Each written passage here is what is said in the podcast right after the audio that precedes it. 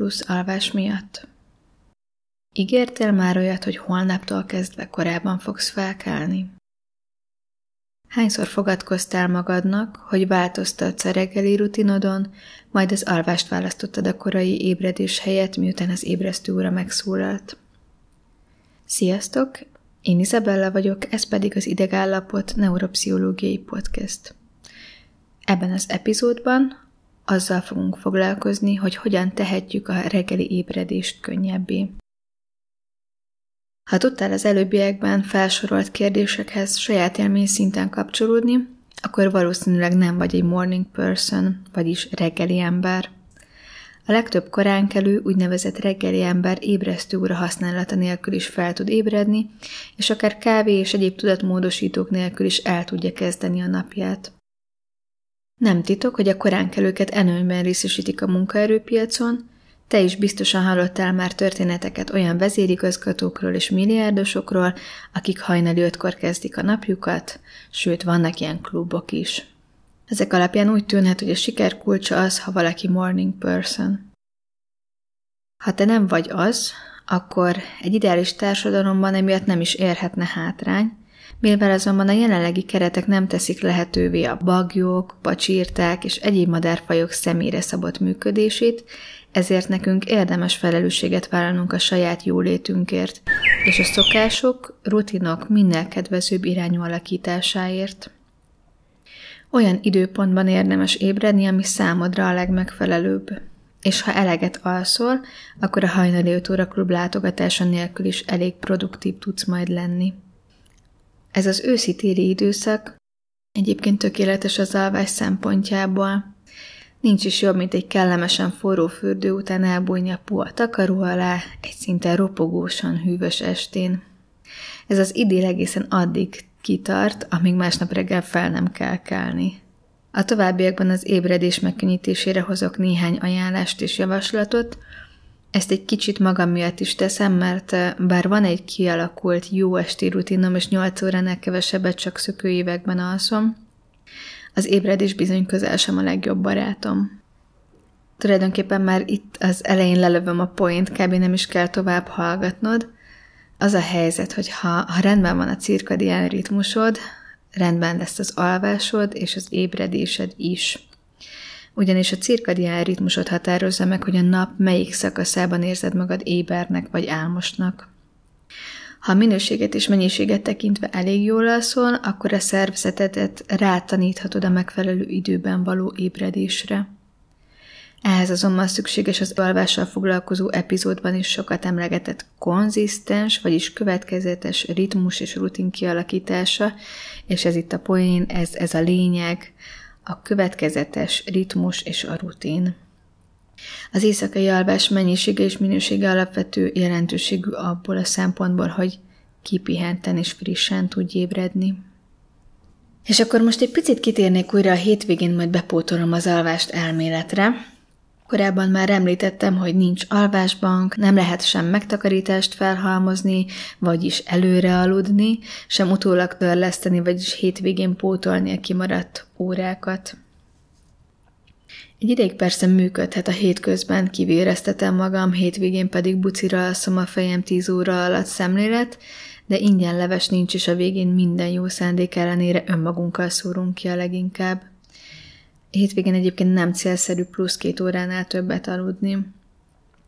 Az alvásidő eltolódását a munkanapokról a nem munkanapokra szociális jetlagnek nevezzük, még akkor is, ha nem utazol, a tested belső órája tulajdonképpen időzónát vált, amikor egyik nap ekkor, másik nap akkor fekszel le aludni, és ez meglehetősen megterhelő. Egy délig alvós vasárnap után nehéz hétfőn korán ébredni, hogy beérje a munkába, ellásd a teendőid, hisz a hétvégéhez képest akkor törekszel ébredésre, amikor a tested még alvásra számít. Ez persze néha napján előfordulhat, de rendszert nem érdemes belőle csinálni, ugyanis a kialvatlanságnak ára van. Ez a következetlen alvási rend összefüggésbe hozható például a magas koleszterin szinttel, az elhízással és a szív- és érrendszeri betegségekkel. És akkor most kezdjük el az ébredés különböző szempontjait szemrevételezni. A nehezen ébredő emberek nullás kilométerköve a szundi gomb, amiről elmondható, hogy a szundi szirén hangja számos szemét szabotál. Nem mellesleg ez a mondat nyelvtörőnek is elmegy. És ha már a szirén hangot említettem, Tízből kilenc és fél pszichológus nem javasolja a hangos, rikácsoló, ébresztő hangok alkalmazását, mert azok annyira zavaróak, hogy egyből az elnyomásukra koncentrálunk és törekszünk, a hirtelen előidézett szimpatikus aktivációról nem is beszélve. A tudomány szerencsére segítségünkre siet a megfelelő hang kiválasztásában, hogy könnyebb és idegrendszerbarátabb módon tudjunk felébredni. Az ideális ébresztő hangok a következő tulajdonságokkal rendelkeznek. Alacsonyabb frekvenciájúak, ilyen 500 Hz körül mozognak, ezekre egyébként rá lehet aggatni a meditatív, relaxáló jelzőket, de legyünk őszinték, ha eleget alszol, nem kell, hogy atommag átalakulás történjen az éjjeli szekrényen ébresztés címszó alatt. Aztán ideális, ha, ha valamilyen dallamos hangot választunk, illetve 100-150 BPM, vagyis ütem per perc tempójú dalok lehetnek még jók, a magánvéleményem az, hogy érdemesebb a 100 BPM-hez közelíteni. Valószínűleg a 150 BPM-es dalok is lassan kezdődnek, de menjünk inkább biztosra. Ilyenek például Adél dalai, vagy hogy egy klasszikust mondjak a Sunny a Boniem-től, és valljuk be, melyik nap lehetne ragyogóbb, mint egy Sunny című dalra induló. Amúgy erről is lehetne jó filverát beszélni, írt meg, ha érdekel. No de visszatérve a szundi gomb nyomogatása című jelenségre, ismeritek a viccet arról, hogy mennyi az ember átlagos alvás ideje? Csak még 5 perc. A legtöbb brit állítólag 6.47-re állítja be az ébresztő órát, de aztán még 25 percig szundikál, mielőtt végül felkelne az ágyból. Anélkül, hogy nagyon szigorú lennék, azt tudom erre mondani, hogy ez egy szofisztikált önbecsapás, ugyanis egy rövid szondi általában csak arra elegendő, hogy egyfajta könnyű alvásba kerüljünk, miközben a mély alvás fázisba más néven REM állapotba való belépésre várunk. Ugye ez az a, az alvási fázis, amikor álmodni tudunk, az viszont egy mély alvás szükséges jellemzően. A szervezeted ilyenkor fight or flight, vagyis üs vagy fus üzemmódba kerül, melynek nyomán ébredéskor megemelkedhet a vérnyomásod, a pulzus számod, így tulajdonképpen riadó készültségben leszel, amitől stresszesnek érzed magad, annak ellenére, hogy még el se indult a napod. Az ébresztő az legyen egy darabos, nem tojás az, hogy hatos kiszerelésben tartsd otthon. Ezen a ponton szeretnék kettő darab fogalmat megismertetni veletek. Az egyik a drockling, ami akkor a reggeli időszakban az alvásból való kibeugrálásra vonatkozó kifejezés. Ezt egyébként a 70-es években alkották meg a kutatók, de azóta mintha kikerült volna a tudományos szóhasználatból, és ez a drockling tulajdonképpen azt foglalja magába, hogy ahogy így a szundígomb hatására ugrálunk a az alvás és az ébrenlét között, az random ébredési időket hoz létre, ami, amik megzavarják a belső órát. A drocklinggal valószínűleg összefügg az alvási inercia, vagy más néven alvási tehetetlenség jelensége. Képzeljétek csak el, hogy minél nehezebben, vontatottabban ébredtek fel, annál gyötrelmesebb lesz utána elkezdeni funkcionálni.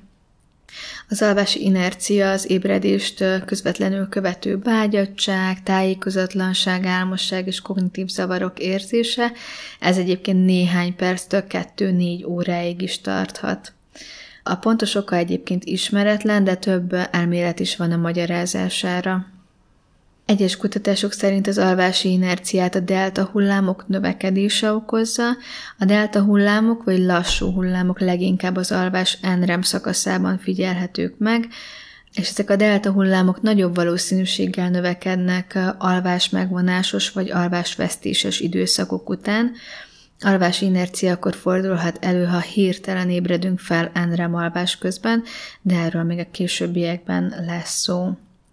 Az adenozin, egy az agyban található nukleinsav vegyület kulcsfontosságú szerepet játszik az alvásban és az ébrenlétben. Ébredéskor az adenozin szintnek alacsonynak kell lennie. A kutatások szerint az alvási inercia oka a magas adenozin szint lehet.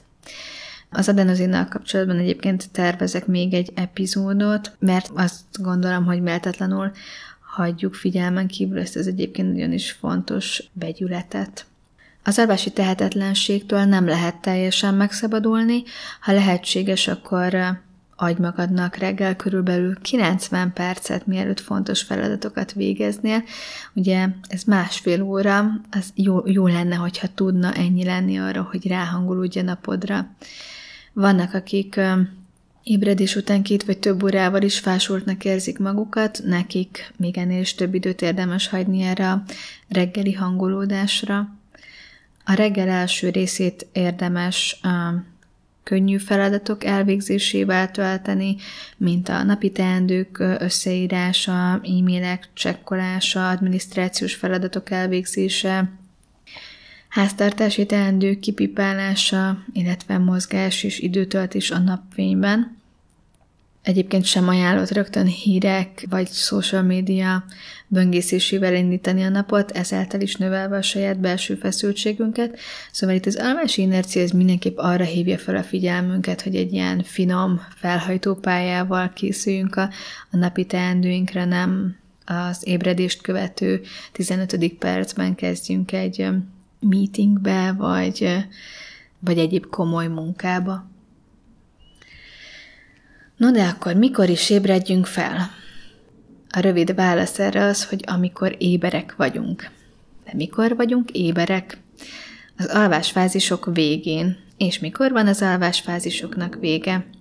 Az elalvástól számított minden kb. másfeledik óra végén, ezért érdemes 5 ciklus után ébredni, vagyis 7 és fél óra elteltével, ami nem a teljes alvásidőt jelenti, hisz a legtöbbünknek szüksége van egy felhajtópályára és egy lehajtóra, mintha csak az alvás autópályáján haladnánk végig az éjszaka folyamán, ez ideális esetben megvan 15-15 perc alatt, ezért szokás 8 órát mondani az alvás ideális időtartamára.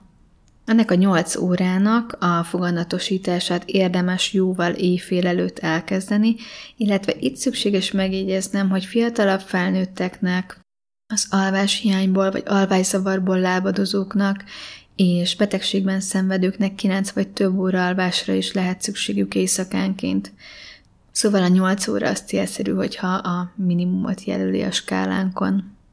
A CDC, vagyis a Center for Disease Control and Prevention, az úgynevezett betegségellenőrzési és megelőzési központ szerint a felnőttek valamivel több mint 35%-a alszik kevesebbet 7 óránál éjszakánként, az alváshiány F-fajta előfordulási aránya a férfiak és nők körében azonos, míg a 45 és 54 év közötti felnőttek arról számolnak be, hogy kevesebbet alszanak, mint a többi korcsoportba tartozók.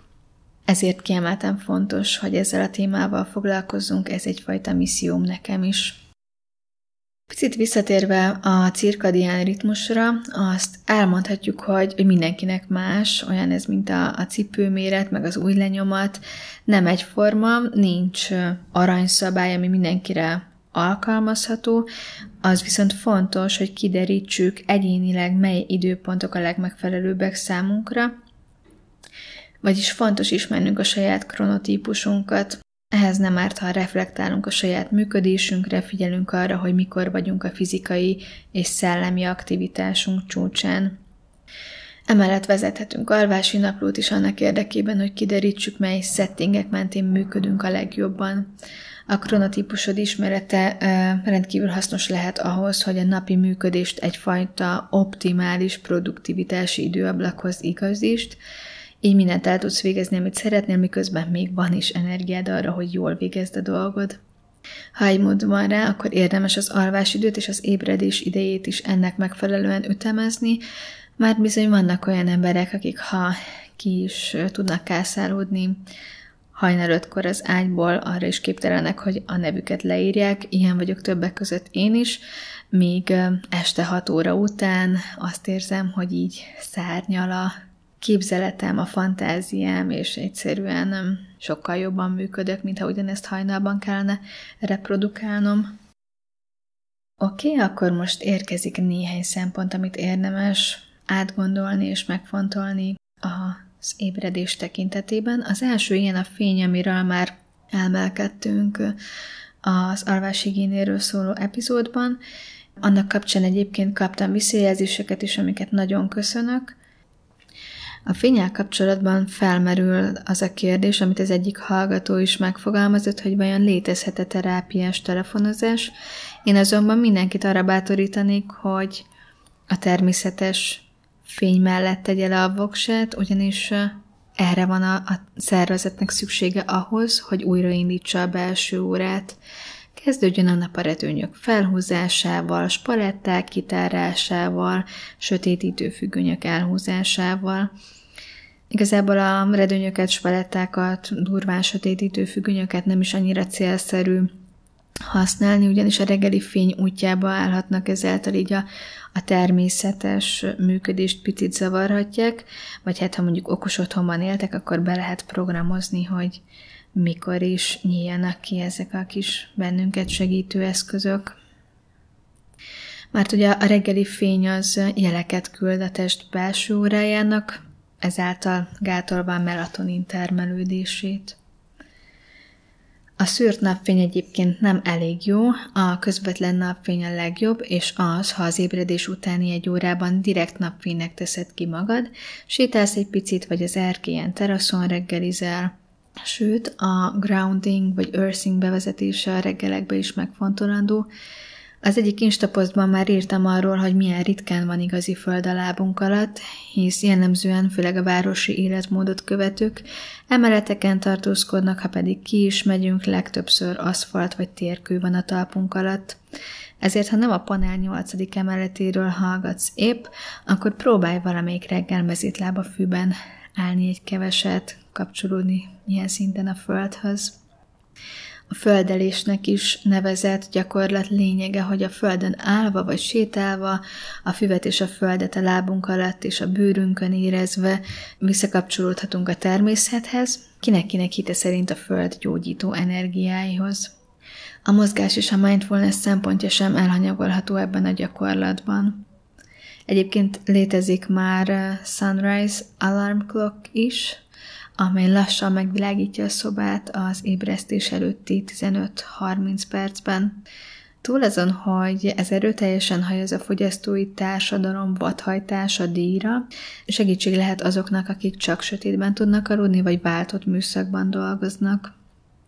Lehet, hogy most arra gondolsz, hogy Izabella, kinek van erre ideje a munkaidő előtti reggeli rohanásban, amikor fél lábbal öltözködsz, fél kézzel a kávét kavarod, gondolatban pedig már a dugó miatt bosszankodsz. Erre az a válaszom, hogy heti egy-két ilyen napindítás is pont egy-kettővel több, mintha ez egyszer sem jutna eszedbe. A következő szempont, amit az ébredéssel kapcsolatban szeretnék megvitatni, nem más, mint a tervezés. Számomra alapvető fontosságú a tervezés, hogy amennyire csak lehet, rálássak a napjaimra, heteimre, életemre. Szeretem az elég jó kereteket és a, a listákat. A kiegyensúlyozottság érdekében a reggeli rutin az legalább olyan fontos, mint az esti, és az elég jó reggeli rutin az bizony előző este kezdődik. Képzeld csak el, hogy milyen egy nap, amire úgy ébred valaki, nyilván nem én, és nem te, hanem valaki, hogy az első gondolatai között a ruhái összeválogatása, az ebéd kiporciózása és az aznapra szükséges holmik összepakolása áll. Még rá sem eszmélt arra, hogy mi, hol, merre, hány óra, már is elárasztja a teendők súlya. Most viszont képzeld el azt a reggelt, amit annak a biztonságával indíthatsz, hogy a ruháid akár vasaltan is kikészítve várnak, az ebéd gondosan összekészített dobozokban várja, hogy a hűtőből a táskádba tedd, az aznapi holmi pedig már a hátizsákodban pihen. Segítek, ha csak egy szempontot iktatsz be a fenti idillik képből a saját életed teendőire alkalmazva, már legalább tíz döntést megspórolhatsz, ezáltal is késleltetve a nap során fellépő döntési fáradtságot. Érdemes motiválnod magad. Bármi, ami izgat vagy örömet okoz, segít felkelteni az agyadat, és kevésbé leszel álmos. Nem árt, ha van egy terved arra, hogy mit fogsz csinálni, mi az, amit várhatsz, amikor megszólal az ébresztő, így biztonságot teremthetsz a reggeleidben, ezáltal is gyakorolva az önszeretetet.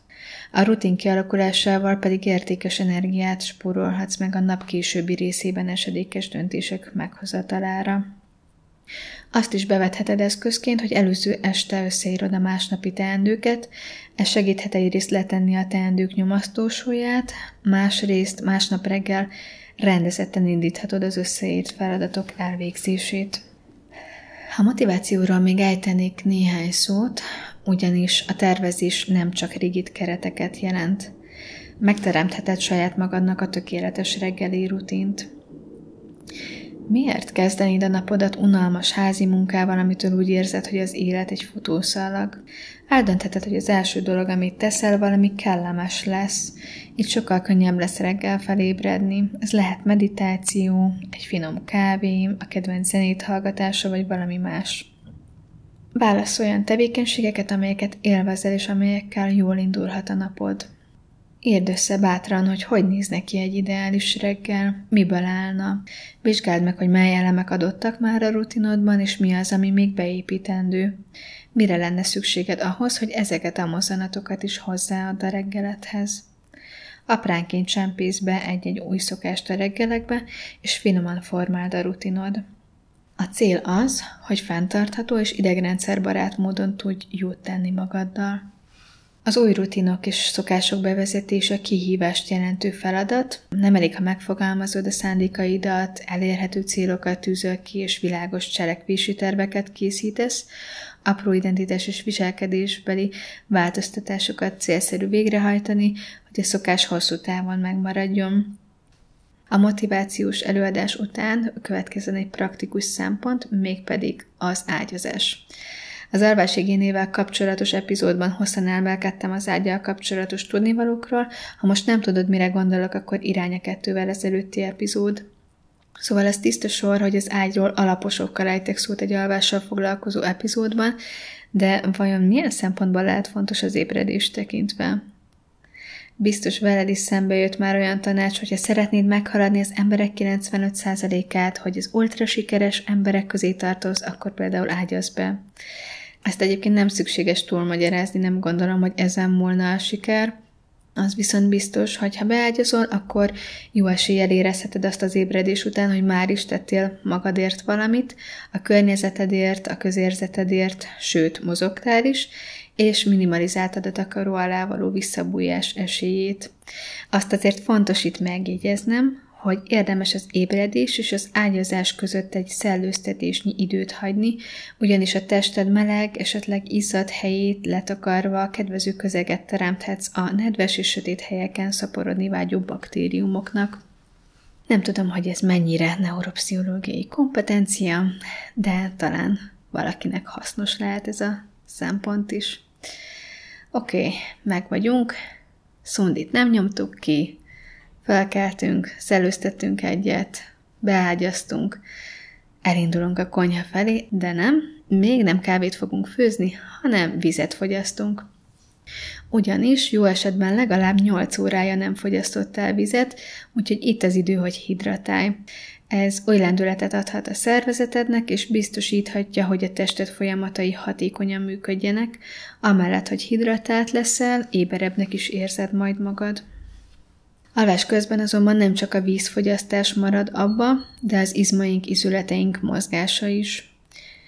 Nyolc órányi mozdulatlanság után testünknek szüksége van a mozgásra. Már önmagában véve a felkelés, az ágyból való felállás is elősegíti az éberséget, ezért a mobiltelefont vagy az ébresztőórát érdemes lehet az ágytól távolabb tenni, hogy ne egyetlen mozdulattal lehessen elhallgattatni, így mire kikapcsolod, már sokkal közelebb leszel a felkeléshez. Egy jó nyújtás, izmaink átmozgatása, végtagjaink merevségének csökkentése csodákra képes, így finoman ébreszkedheted a testet, fokozhatod a vérkeringésed, és beolajozhatod a működéseid, ezáltal akár csökkentheted a meglévő fájdalmakat is. Számomra például összehasonlíthatatlan a nyújtással indított nap a robotpilóta üzemmódban indított nappal szemben. Szeretek kicsit csendben lenni magammal, pár ászanát gyakorolni.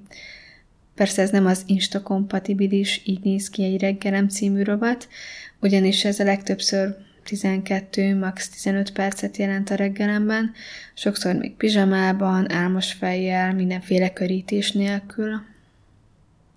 Ha a nyújtás már jól megy és korán ébredsz, vagy később indul a napod, akkor akár egy edzést is beiktathatsz. Én azért szoktam heti kétszer 6.45-ös edzésre lenézni, mert még nem tudtam hozzájutni Hermione időnyerőjéhez, így igyekszem jól kihasználni a rendelkezésemre álló időt. A reggeli mozgás előtt be lehet iktatni néhány légzőgyakorlatot is. A hasi légzés például egy igazán egyszerű módja lehet az ébredés utáni hangolódásnak. A lassú légzés jó hatással lehet az érzelem szabályozásra és a pszichés jól létedre is, köszönhetően a paraszimpatikus idegrendszerre gyakorolt hatásának. Nagyon leegyszerűsítve a paraszimpatikus idegrendszer felel a stresszes helyzetek utáni lazításért, míg a, a szimpatikus idegrendszer az inkább az ős vagy fus szerű működést hozza létre, amit egy hangos, rikácsoló, ébresztő hanggal kiválóan elő tudunk idézni. Az e fajta tudatos légzés fiziológiai szinten növeli a fizikai energiát, javítja a keringést és serkenti az agyműködést. A gyakorlásra a légző gyakorlatok terén is szükség van, nem elvárás, hogy egyből tökéletesen menjen. Érdemes többfélét kipróbálni. A laikusok körében a doboz légzés az egyik legismertebb, de kipróbálhatod a 4-7-8 légzés technikát, a váltott orjukú légzést, a 10 légzés gyakorlatot, tudatos légzést, és így tovább. A légzős gyakorlatot reggeli meditációval is kiegészítheted, erre számos alkalmazás kínál néhány perces hanganyagokat. A személyes kedvencem a Headspace, akiktől semmilyen százalékot nem kapok, de jó szívvel szoktam a klienseimnek is ajánlani, mert megbízható szakemberek tudományos igényességgel gondozzák ezeket az anyagokat. Az eszenek előtt egyébként én is szeretek egy rövid időt csendben tölteni a meditációs párnámon, ezzel egyébként kiválóan csökkenthető a feszültség és javítható a koncentráció. Hogyha nem szeretnél mondjuk ilyen applikációkat használni, akkor nagyon egyszerűen te is meg tudod teremteni azt a, azt a közeget, amiben lehet egy picit önmagadra figyelni. Tulajdonképpen csak az a feladatod, hogy helyezd magad kényelembe, és kezdődhet is. Azt nem javaslom, hogy az ágyban meditálj, hisz mint korábban kiderült, az ágy alvásra való. Javaslom, hogy ülve meditálj, hogy elkerüld a visszaalvást, de egyébként kipróbálhatsz egy kényelmes széket, vagy, vagy a szőnyegre is leszutyorodhatsz.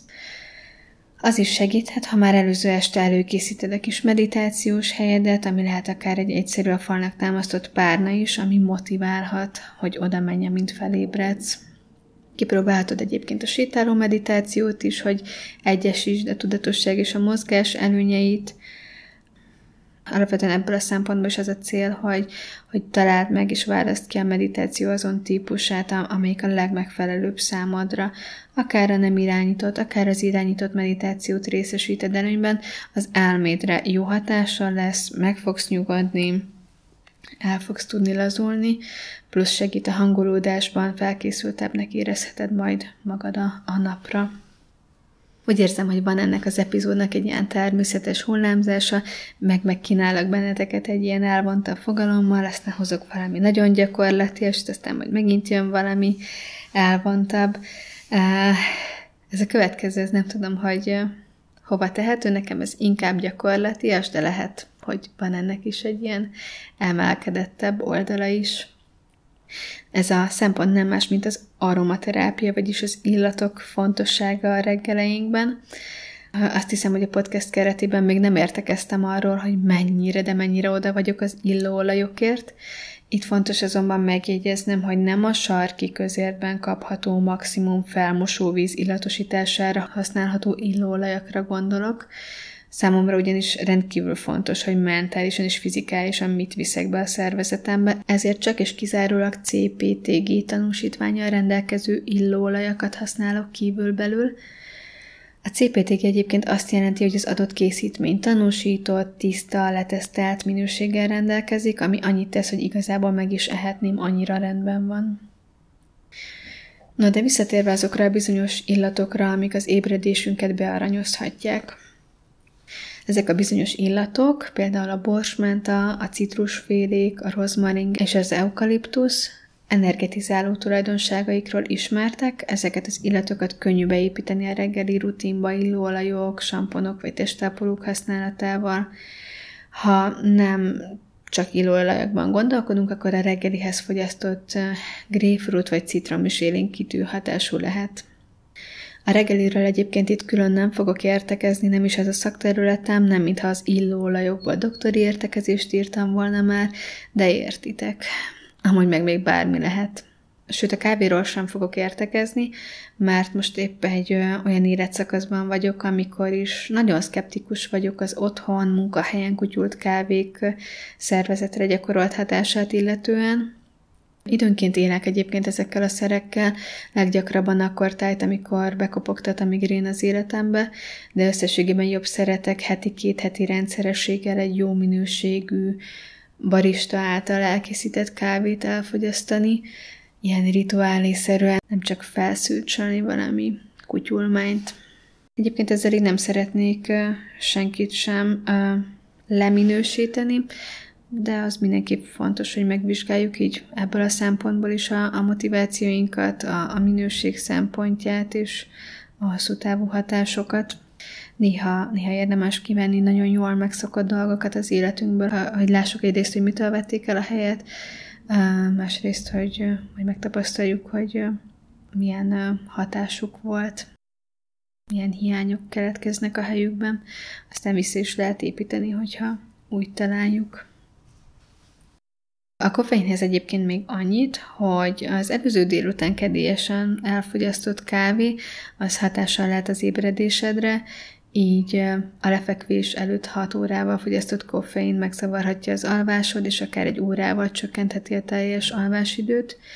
Szóval, ha tudod, hogy este 10-kor ágyban a helyed, akkor kerüld a kávét délután 4 óra után, a koffeinnél egyébként már csak az alkohol barmolja jobban szét a szép kis ébredésünket, bár álmosságérzetet okozhat az alkoholfogyasztás, megzavarja a cirkadián ritmust és az alvás struktúráját, hozzájárul az éjszakai ébredésekhez, még mielőtt igazán kipihennéd magad. Ráadásul reggel a másnaposság ingerlékenységet, rosszul létet vagy fáradtságot vonhat maga után, ami, ami ugyancsak nem emeli az ébredés fényét.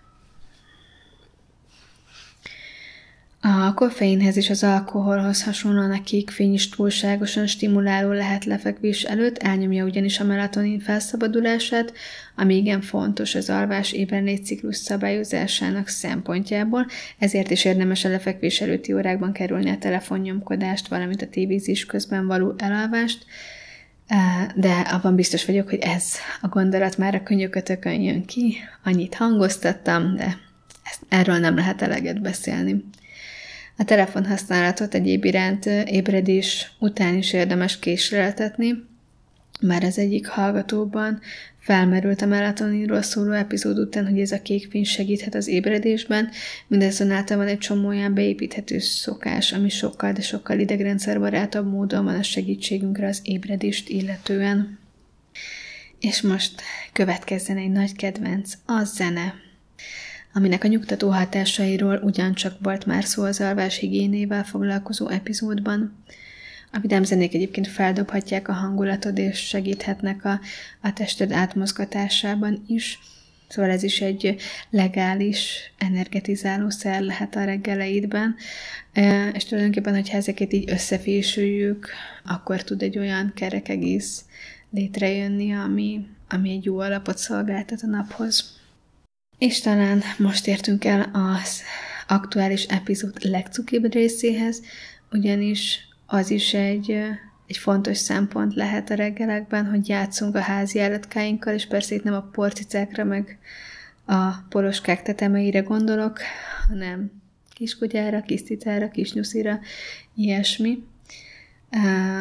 Képzeljétek, két hete vettem részt Magyarország első terápiás macska konferenciáján, Ennek a témának szeretnénk majd egy külön epizódot is szentelni, ami viszont biztos, hogy az állatokkal való kapcsolatban is lehet gyógyulni, hozzájárulhatunk egymás életminőségének növeléséhez. Az egyik első dolog, amit jó magam is teszek ébredés után, az az, hogy megsimogatom az egyik macskámat, amelyik épp a közelemben van. Ez is egy stratégia arra, hogy reggel felébredjek. A napot egy ilyen finom, puha érintéssel kezdeni, igazi fájdalomcsillapító a korai órák ellenére.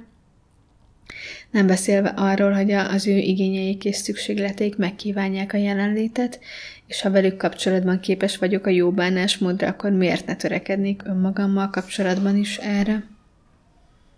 Aztán persze vannak olyan kondíciók, amik minden rutinon és konzisztencián felülemelkedve megnehezítik az ébredést. Különösen, hogyha alvályzavarral küzdünk, az, az lehet egy olyan olyan szempont, ami nem csak az elalvást, az átalvást, de az ébredést is nagyon meg tudja nehezíteni. Szóval, hogyha kipróbálsz néhány szempontot itt az előbbiekben felsoroltak közül, a, és mindezek ellenére sem sikerül megbirkózni a reggelekkel, akkor érdemes felkeresni egy szakembert, aki segítségedre lehet a témában. Amit még így zárszóként mondanék, az az, hogy, hogy a, a reggeli ébredés kiegyensúlyozásához gyakorlásra van szükség, amihez időre van szükség, amihez tiszteletre van szükség, elsődlegesen önmagad és a hozzád közel állók irányába. Szóval bármi, amit teszel a, a reggeli ébredésed érdekében, az célszerű, ha azért történik, mert e, szereted és tiszteled önmagad, és az egészséged, mind a fizikai, mind a lelki valód tekintetében, szóval bátorítalak arra, hogy, hogy egy ilyen finom szerítséggel közelíts a szokásaid formálásához. Ma ennyi fért bele. Ha van olyan szempont, amiről még részletesebben hallanátok, akkor ezt mindenképp írjátok. Következő epizódban majd az adenozinnal fogunk foglalkozni. Innen megyünk tovább, addig is bírjuk idegekkel. A következő epizódban majd az adenozinnal fogunk foglalkozni. Innen megyünk tovább, addig is bírjuk idegekkel.